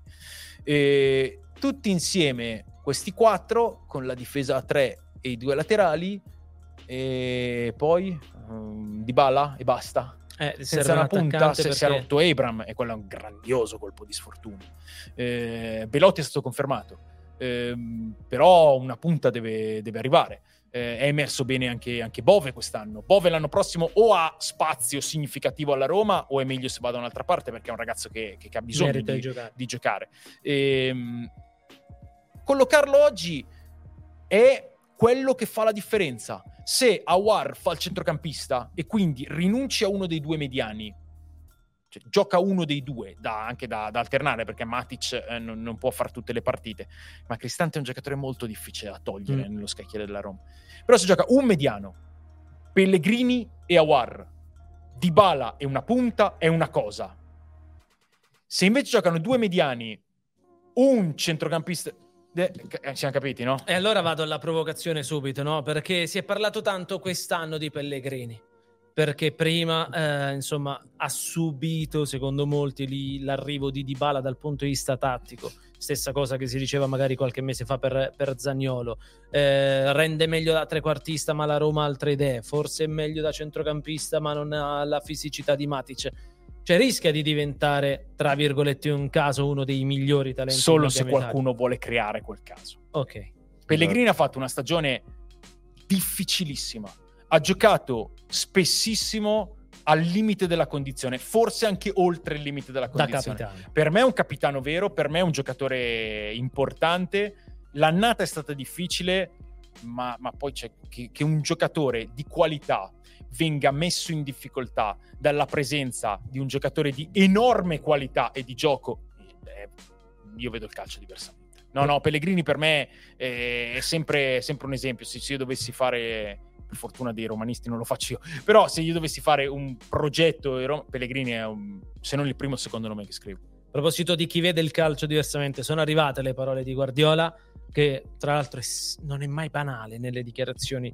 Sono contento, eh, gli è stato chiesto sulla, tra virgolette, fortuna in occasione del gol di Lukaku. Lui dice: sì, è vero, potevamo pareggiare, andare supplementari, l'Inter lo avrebbe anche meritato, però vi ricordo che se Foden fa il secondo gol noi la chiudiamo due a zero, quindi dovete analizzare bene tutte e due le azioni. Queste competizioni sono come una moneta: o sei molto più forte, che non è il nostro caso nei confronti di questa Inter, eh, oppure devi, devi giocartela fino alla fine, come è successo questa sera. Nei precedenti siamo stati un disastro quando potevamo vincere, oggi invece siamo stati fantastici. Gli è stato chiesto di questo paragone con la vittoria ai tempi del Barcellona, secondo mm. l'unico tra l'altro nella storia a fare due triplete eh, con sì. due squadre diverse. Io semplicemente, qui c'è una frase che a me personalmente fa impazzire: Non faccio nulla di speciale, semplicemente mi adatto ai giocatori che ho. L'idea è la stessa, fare una buona uscita di palla, una pressione alta, tenere un uomo in più. Oggi abbiamo fatto fatica perché Çalhanoğlu saltava sempre Rodri. Purtroppo a volte giochi contro squadre che sono brave. Devo fare i complimenti all'Inter. Ma, ma è vero, è vero. Guardiola è semplicemente uno che si adatta ai giocatori che ha. Solo che se ha Messi che esplode, si inventa eh, Messi lì e quel tipo lì di calcio. Eh, se gli arriva Haaland, si inventa Stones che si stacca e va in mezzo al campo. È vero, semplicemente si adatta ai giocatori che ha, è così. Se si adattasse basta non si sveglierebbe ogni mattina alle cinque e mezza come dice Gündoğan, che lo vede alle sei uscire di casa perché abitavano vicini, non starebbe dodici ore nello studio e non a casa. È un uh, Mascherano diceva è uno che è incredibile perché ti dice quello che accadrà in campo. È vero che si adatta ai giocatori che ha, io credo che gli dia spazio per conoscerli ancora meglio e poi migliorarli in un modo inverosimile. C'è un'altra dichiarazione però molto importante, mm. Stefano, che dimostra lo spessore, secondo me, non solo dell'allenatore ma dell'uomo di calcio. Gli chiedono: ma è vero che il calcio italiano è così distante dalla Premier? E lui dice: il problema è che si deve viaggiare, quando sei sempre a casa vedi solo le cose lontane da te. Noi abbiamo sempre in, nel mondo calcistico la tendenza di parlare male di quello che siamo. Ogni paese semplicemente ha la sua part- particolarità. Ma io vedo delle cose dell'Inter che apprezzo, del Napoli per come gioca, del Milan l'anno scorso con Pioli. Sono tutti bravi allenatori, sono tutti grandi squadre, non buttano via la palla, tutti dietro ad aspettare il contropiede, ognuno con la propria filosofia, ma non è vero che gli altri sono sempre meglio di noi. E questo è, se vogliamo, sì, è una frase sì. da appendere. No, in ma le... è vero, è vero, questo è vero, eh, che, che l'erba del vicino è sempre più verde. E, è altrettanto vero, secondo me, eh, che nei vari paesi si gioca un calcio, in Champions League si gioca un altro calcio, anche rispetto alla Premier League, anche rispetto alla Liga. E, e quindi c'è la, la vera squadra. È la squadra che vedi in Champions League o la squadra che vedi nel proprio ambito?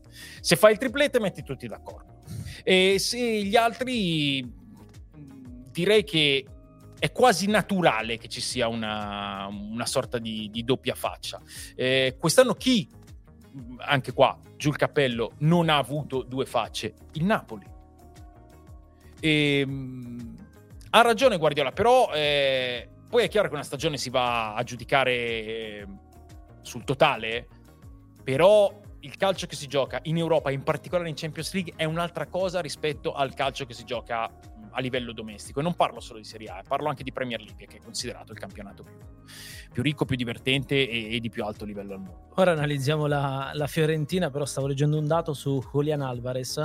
Intanto raggiunge Roberto Carlos come giocatore ad aver vinto Champions e Mondiale nello stesso anno, però c'è mm. un dato clamoroso che eh, raggiunge tre vecchie conoscenze del calcio non solo italiano ma soprattutto argentino, come Juan Pablo Sorín, Walter Samuel e Carlos Tevez, ovvero ad aver vinto sia la Libertadores che la Champions League. La particolarità qual è? Che non ha ancora ventitré anni. Sì, eh, che la Libertadores l'ha vinta quella volta là. L'ha vinta al Bernabeu, eh, facendo peraltro il proprio debutto internazionale, mi sì. pare in, quel, in quella partita lì. Eh, eh, sì.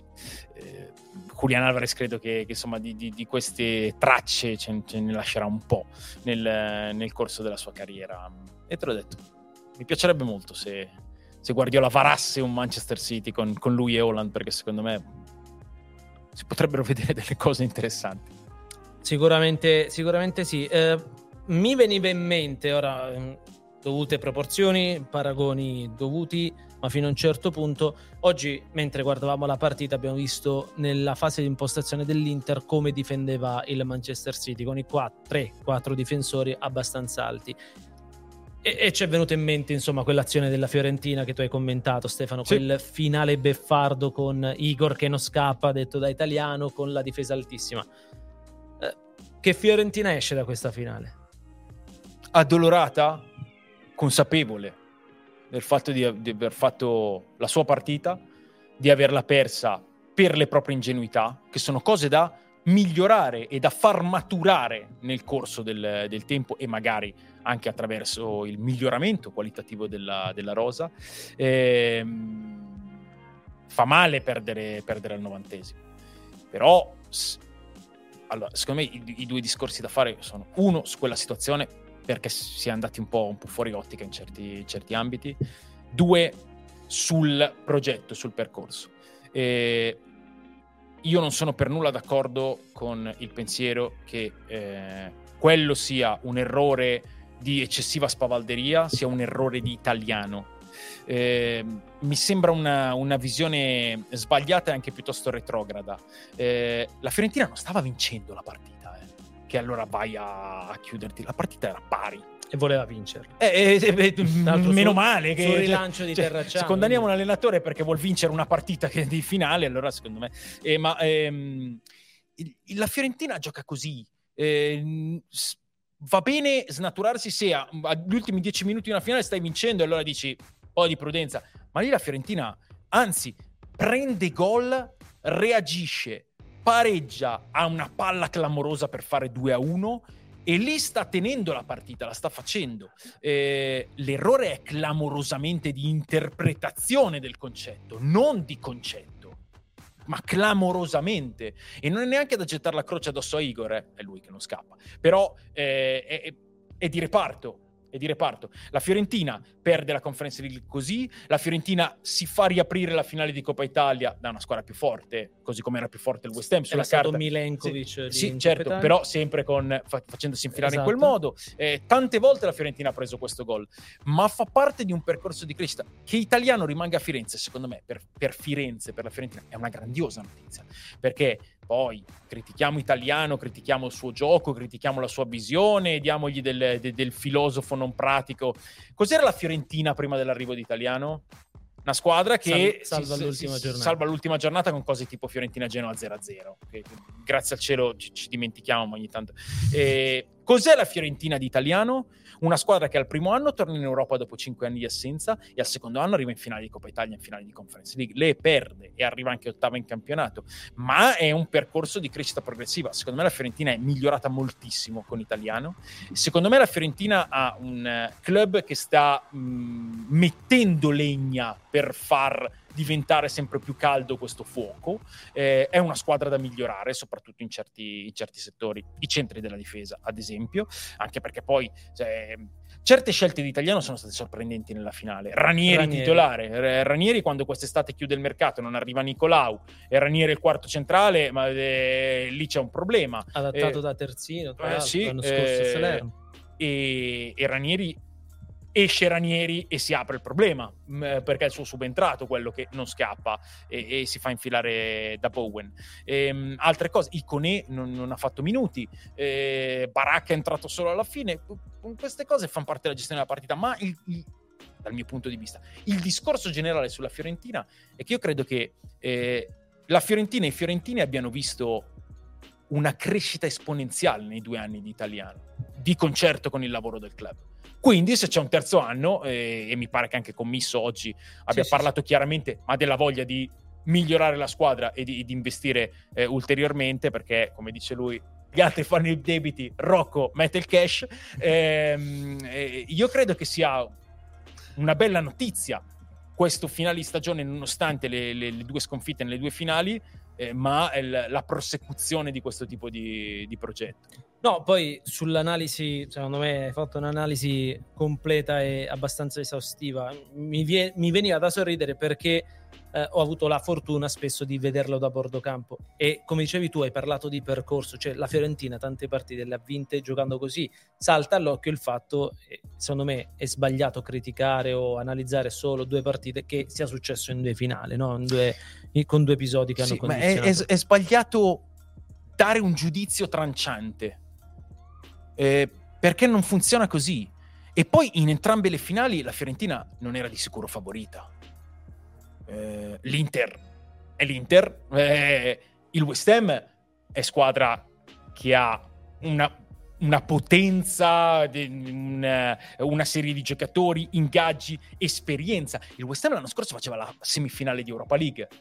La molti, Fiorentina molti tornava in Europa dopo, no? dopo cinque anni. Eh sì, molti dimenticano, molti dimenticano perché mi viene in mente anche Roma-Siviglia. Tutti guardano, ah, il Siviglia era quattordicesimo, quindi la Roma doveva passeggiare. La, il West Ham quest'anno ha lottato per non retrocedere.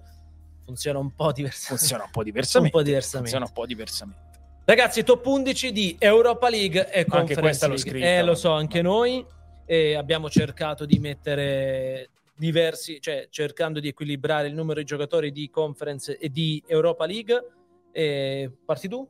Parto io. Vai. Portiere della Juve. Szczęsny. Szczęsny, sì. Eh, anche, anche nella serata che ha chiuso la stagione della Juve, ovvero quella di Siviglia, Szczęsny è stato monumentale. Szczęsny barra Perin si potrebbe mettere, perché anche Perin quando ha giocato è stato quando det- entra... sì, sì, determinante, però Szczęsny mi sembra il miglior portiere delle due competizioni. Noi scegliamo Bono perché è stato un grande protagonista soprattutto nelle due semifinali e soprattutto in finale, e poi è il portiere che anche nel rigore ha dato quel qualcosa in più. Eh, io ho messo una difesa a quattro. Anche noi. Terzino destro Frimpong. Terzino sinistro Biraghi, perché Biraghi è stato il giocatore che ha creato più occasioni in assoluto, nelle, forse nelle tre competizioni. Sì. I due centrali ho messo Smalling e Gudel. Ah, oddio, good, stavo... good, eh, eh. tre su quattro sono uguali, eh, sì. Frimpong era il mio assist, a me è piaciuto molto perché poi rispecchia le... sì. un po' anche Xabi Alonso il... sì, sì, sì, sì. Tra l'altro c'è un dato, il difensore che ha segnato di più nei sì. top cinque esatto, campionati sì. eh, europei. E Gudel secondo me è stato in assoluto il miglior sevillista della stagione, anche quando i tempi erano molto più, più bui rispetto al, al finale, per cui questi sono i miei quattro difensori. Noi sempre io... con la regola di due per squadra al sì, massimo sì, eh, sì. Sì. Noi abbiamo uh, le stesse scelte, togliendo Gudel e mettendo Gatti, perché per due volte è, è l'uomo che ha portato la Juventus avanti in, in Europa League. Dunque Frimpong, Biraghi sulle corsie laterali, Smalling, Gatti mm. in centrale. Centrocampo? Centrocampo a due noi. Sì, anch'io. Doppia R, Rice, Rakitic. Eh, io ho messo Rakitic, ma ho messo Bruno Fernandes. Eh, una mezza licenza. Eh, ci stava. Per poi giocare con, con quattro punti anche qua. Però ho messo Bruno Fernandes per Rice, giocatore enorme, eh? Capitano della squadra che ha vinto la Conference League. Eh, quindi ci sta. Io però ho messo Bruno Fernandes. Può, può partire Rice? Non può non partire, esatto, eh, esatto, se c'è un anno è questo. Siamo arrivati al punto, ma è, ma è giusto così, ma lo sanno anche il West Ham, ventiquattro anni, eh, gioca lì da quando ne aveva quattordici, è eh, la colonna della nazionale sogno, inglese, una coppa, ha vinto una coppa, eh, anzi è, è già rimasto non più a lungo del dovuto, ma eh, certo, è già certo. rimasto tanto. Secondo me Rice è giocatore da, da top team di Premier, eh. Eh, e non solo di Premier, perché poi tu sei tu l'uomo del mercato. Eh sì, Do- dove finisce Rice? Secondo me alla fine resta in Premier. Sì, perché e, c'è... e dove va? E dove va? E de- allora il Liverpool, il Liverpool sennò... ha piazzato McAllister rinunciando ad Ugarte. Ugarte dello Sporting, altro grande giocatore di questa edizione, Paris Saint-Germain, va verso il Paris Saint-Germain, e il Chelsea che vuole affiancare uno a, a Bruno Fernandes. Tanto qualche ah, e... perché secondo... Kovacic va da Guardiola. Uh, Quindi uh, secondo me Rice va all'Arsenal. E dell'altra squadra, perché perde Xhaka, quindi qualcosa deve, deve non è piazzare, proprio il giocatore dell'Arsenal, anche se il sogno di Arteta è Gündoğan, sì, per eh... rinforzare il centrocampo. Vabbè, eh, dovremmo beati loro, dovremmo fare sì, no no, perché secondo me c'è anche Kimmich che entra nel mercato quest'estate. Vabbè, eh. comunque vedremo. Allora noi eh, facciamo un quattro due tre uno, quindi tre mm. dietro la punta sono anch'io. Di Maria, Dybala, Amdouni, che con il Basilea, tra l'altro, piace al Torino, sì. a proposito di mercato, ha fatto io, un io grande però, io, io però me lo sono inventato centravanti Amdouni, anche eh, se so. è spostabile. Io ho messo quattro non punte, che però sono quattro attaccanti. Bowen, Bowen non eh. può rimanere fuori. Eh, Dybala, Rashford e Amdouni. Ok, Rashford è la nostra, la nostra ci sta, si può invertire. Quindi abbiamo sì, a differenza di Bowen con, con Di Maria. Lo hai citato Bowen, eh, Bowen perché abbiamo fatto un altro gioco e qui ci affidiamo a te, eh, poi ah, possiamo io. anche dire la nostra, però vogliamo soprattutto quella della nostra community, che intanto continua a scrivere sulle top undici. Abbiamo scelto, prendendo spunto dalle partite ovviamente, i tre M V P delle finali, mm. quindi l'M V P della finale di Champions, che è Rodri, l'M V P della sì. finale di Europa League, che è stato eletto uh, Bono, e l'M V P della finale di Conference, ovvero Bowen. mm. Quindi cosa facciamo? Creiamo il podio tra questi tre M V P. Cioè chi è stato il migliore tra i migliori, più decisivo e nelle finali. Fra questi il più decisivo è stato Bowen, secondo me. Io sono d'accordo mm. con te. Ehm, sì, ci sta. Ehm, è difficile fare un podio, eh, perché fra Rodri e Bono. Ehm, Bowen, Rodri, Bono, per me. No, condivido. Cioè. Bowen, Rodri, Bono, sì, può essere. Bono mi ha colpito perché ancora una volta ah, l'aveva sì. visto anche al mondiale contro la Spagna, no. leader, leader anche carismatico. Beh, in, in una stagione in cui arriva Mendilibar, che cambia tutto in positivo e fa fuori te in campionato, esatto, perché eh, ha messo a giocare il, esatto, suo, il suo Fido Dmitrovic. Bono è un portiere importante, eh? Sì, portiere sì, sì, sì. Leader proprio carismatico, sì, è sì, uno sì, che quando conta lo, lo senti anche con cose strane. Io eh, portiere, cioè, secondo me un passaggio determinante dell'Europa League del Siviglia e viceversa la Juventus è quella parata di piedi che fa su Vlahovic all'inizio, esatto, della gara di andata, che sembra una follia e invece è riuscito a disorientarlo, poi magari sbaglia Vlahovic, magari tutto quello che volete, però è riuscito a disorientarlo in un modo per cui lì, lì è stato un, un turning point importante. Se la Juventus avesse concretizzato l'avvio di gara all'andata contro il Siviglia, le cose potevano andare diversamente. Tra l'altro si vocifera una nomina tra i trenta che andranno a giocarsi il pallone d'oro, visto il grande mondiale che Col fa Marocco. con il Marocco, ah, sì. sia lui che Nesiri. Beh, che, quello sì, che sì, sì, sì. Sono anni che Bono va, va su livelli importanti. La, la, L'Europa League prima del Siviglia, quella del, del duemilaventi, in condizioni molto particolari, con Final Eight, eh, insomma lui col Manchester United eh, è giusto un filo decisivo, e Gioca- anche contro l'Inter, esatto, giocatore straordinario. Qui intanto la nostra community probabilmente sono soprattutto tifosi dell'Inter e altri che hanno visto soprattutto questa partita danno Rodri come M V P. Siamo, siamo lì. Sì, sì, non mi sogno di contestarli. Ecco. Allora, stavo vi leggiamo alcune dichiarazioni prima di andare a chiudere con il gioco dei pronostici, perché ha parlato De Bruyne.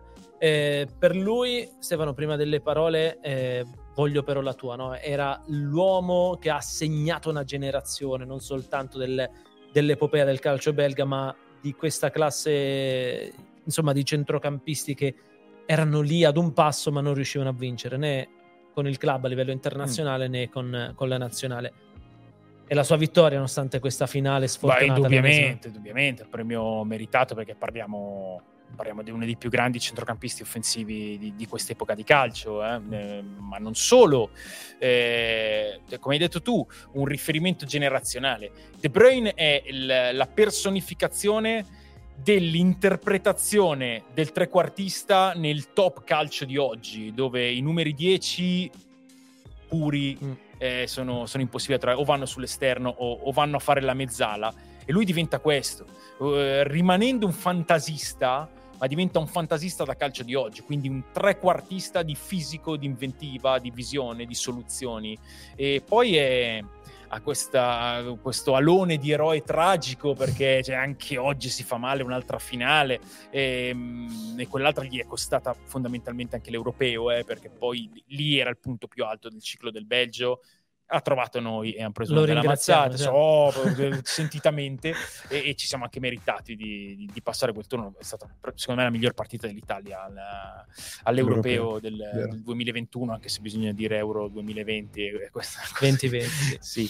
eh, ma ehm, no, lui, lui è, è intoccabile, gota assoluto del calcio, e, ed è una Champions League strameritatissima per, per uno come De Bruyne. Tra l'altro dice una cosa molto importante rispetto alla precedente finale, in cui dopo quel contrasto con Rudiger esce dopo pochi minuti: sono uscito dal campo tranquillo perché avevo estrema fiducia nella squadra, ero sicuro che avremmo vinto questa, questa Champions. Eh, te, te lo dice a posteriori. Esatto. Secondo me non è uscito al, momento, al momento così così. E ha parlato anche Gündoğan, mm. che dice: avevo già perso due finali e avevo un po' di timore perché sapevamo la forza dell'Inter.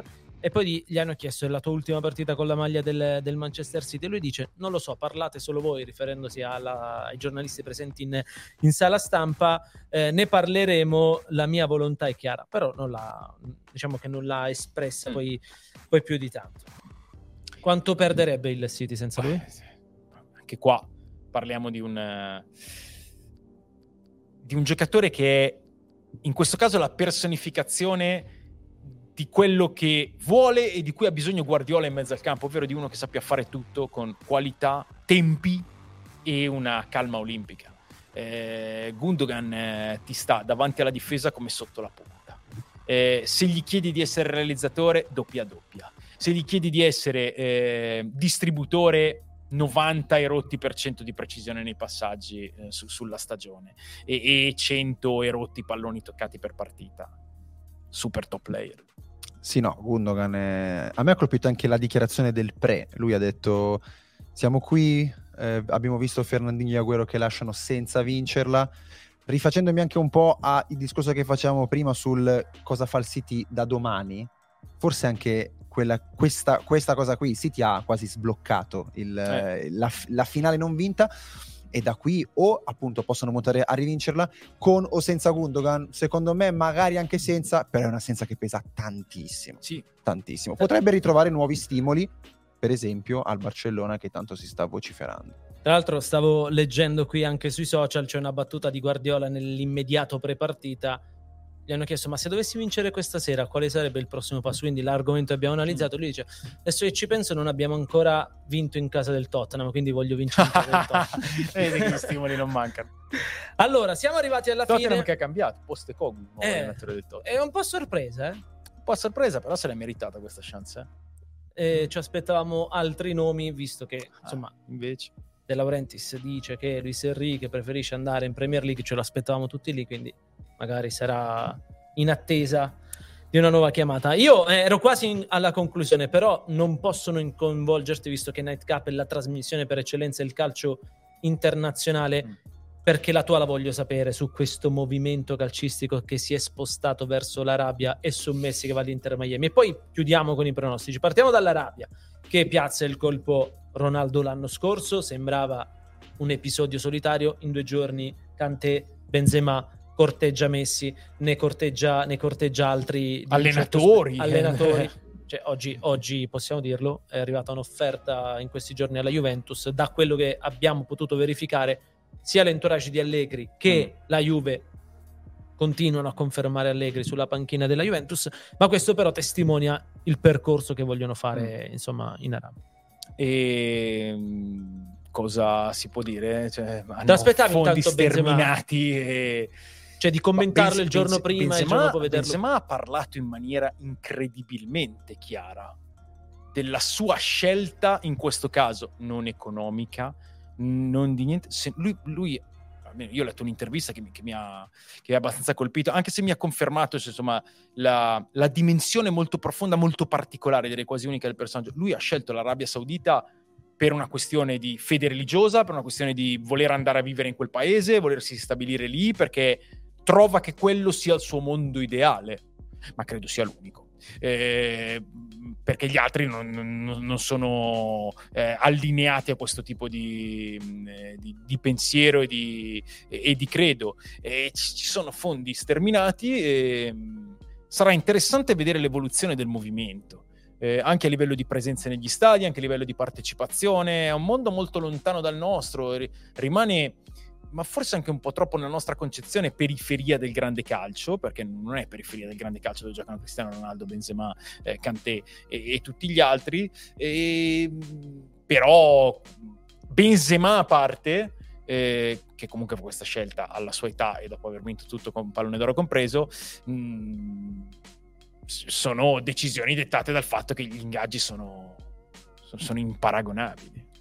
C'è una scelta che loro hanno fatto di mettere i top quattro club mm. lì, che sono sì. la l'Al-Ittihad, Al-Nasr e, e, e l'Al-Ittihad appunto, e, e loro hanno proprio fatto questa scelta dicendo: noi mettiamo questi quattro club che, come dice lui, come dice, mm. come dice Ste, possono investire, investire, investire, però secondo me la, eh, la scelta im- implica anche un...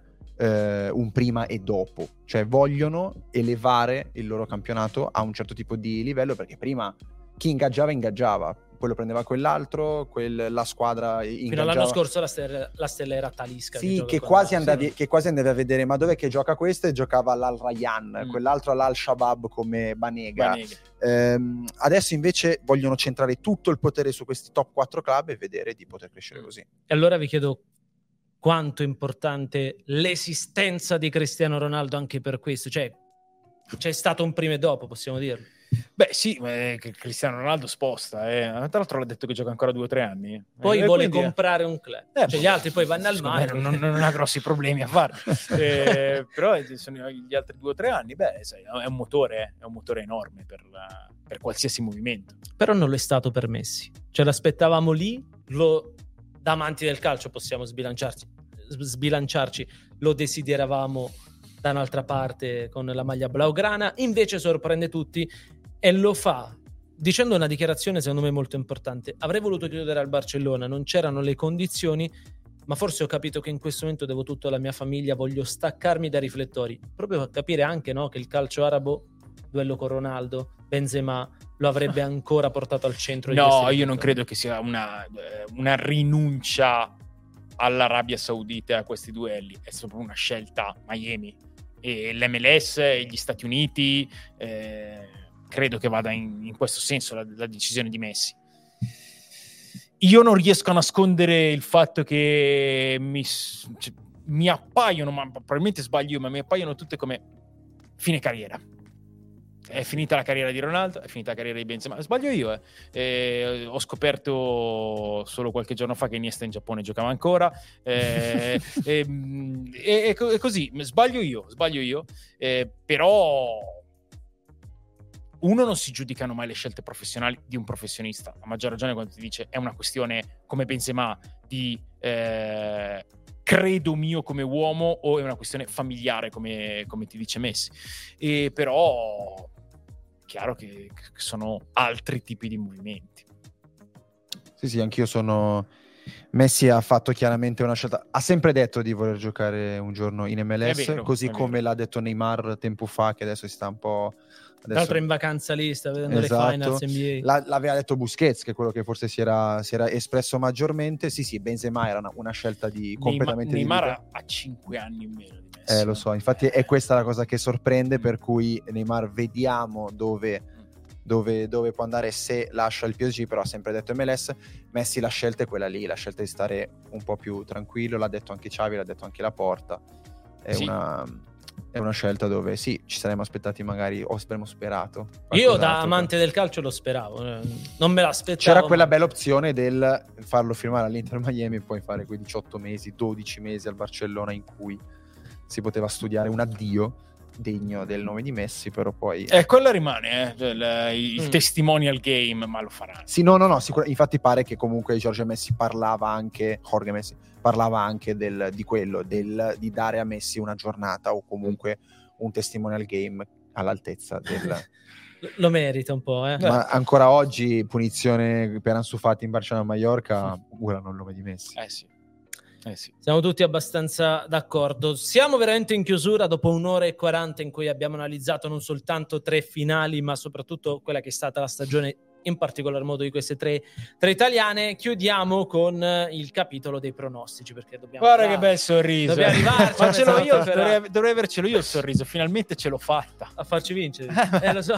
Dopo un mondiale pessimo in cui avremmo meritato l'esonero e il licenziamento qui e qui da Zon, siamo, possiamo dirlo, riusciti a portare a casa questa partita, merito di una finale giocata in maniera difensiva, perché ci, diciamo che ci siamo limitati a non, non fare autogol. No, beh, no, no, questo ve lo, invece ve lo riconosco. La chiamata di Bagnes marcatore nella finale di Europa League era stata coraggiosa, no, ma ve lo siete, ve lo siete meritato.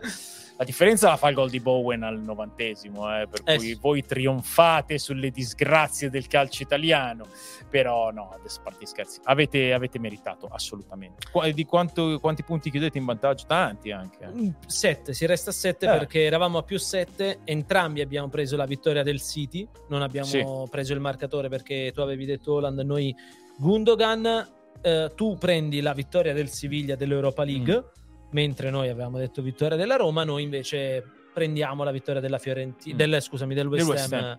In, uh, in Conference League. Dunque restiamo con un più sette, ed è il più sette che ci fa dare l'appuntamento alla prossima edizione di Night Cup. Fantastico, ripartiremo dal vostro più sette. Allora, noi ripartiremo, ripartiremo da questo più sette perché eh, per quanto riguarda le, le coppe europee adesso ci prendiamo qualche giorno di meritata vacanza, ma Night Cup tornerà nella prossima stagione, ma ci sono alcune, alcuni avvisi. Innanzitutto che potete rivedere, riascoltare la puntata su Spotify, su tutte le piattaforme, sulla nostra e app. E tutti i podcast di DAZN, eh, esatto. perché abbiamo veramente un, un ventaglio di podcast vari che, che, che merita l'ascolto. Arriva l'estate, si va in vacanza sotto l'ombrellone, i podcast di DAZN. E poi non è che stasera noi andiamo in vacanza, domani siamo ancora qui, anzi ormai è passata la mezzanotte, oggi è domenica, perché dobbiamo scoprire chi completa la Serie A, sia con lo spareggio tra Verona e Spezia che si giocherà a campo neutro al, allo stadio, al Mapei Stadium di, di Reggio Emilia, ma c'è anche la finale playoff sì. di Serie B che vi racconteremo. È il la domenica ritorno. Della famiglia Esposito. Esatto, Bari, la, Bari Cagliari. La famosa. E, e ci sono anche, iniziano anche in questa settimana le finali, la finale playoff andata e ritorno di Serie C per capire chi completerà tra Lecco e Foggia la Serie B. Dunque da sonno non va in vacanza, siamo qui. Sunday Night Square domani Sunday sera Square, eh, esatto. a fare da cornice a, a, Quindi, allo ti, spareggio Serie A. Ti, ti riposi alle... solo il tempo di dormire qualche ora, ora. Vabbè, ma sai, quando si viene al dunque poi ci si riposa dopo. Esatto, esatto, è la parte bella. Stefano, grazie per questo grazie viaggio. A grazie a voi, grazie a tutti quelli che ci hanno seguito. Ehm, veramente una, una stagione favolosa. Eh, abbiamo inventato, abbiamo lanciato questo format di Night Cup per il Mondiale, l'abbiamo riproposto per, eh, per la seconda parte di stagione, legandolo alle coppe internazionali, ma non solo, anche alla Coppa Italia. E io ringrazio in particolare voi, eh, siete stati una squadra fantastica e lo avete dimostrato vincendo i pronostici. Eh, ringrazio DAZN perché, perché è stata una, una, una scommessa accettata e, e insomma corroborata. Mi sono divertito molto anche e, noi ed è e stato secondo me ci siamo, ci siamo divertiti un po' tutti, ecco. Fateci ringraziare chi non vedete, chi sta in regia, soprattutto in, in questo momento, ovvero Rosalba Russo e Paolo Pegoraro, eh, Asia Castiglioni per aver curato la location. Grazie a Dave Marino. Anche Carlo, eh, che ci ha accompagnato Carrillo, per, assolutamente. Tutta, per tutta la stagione.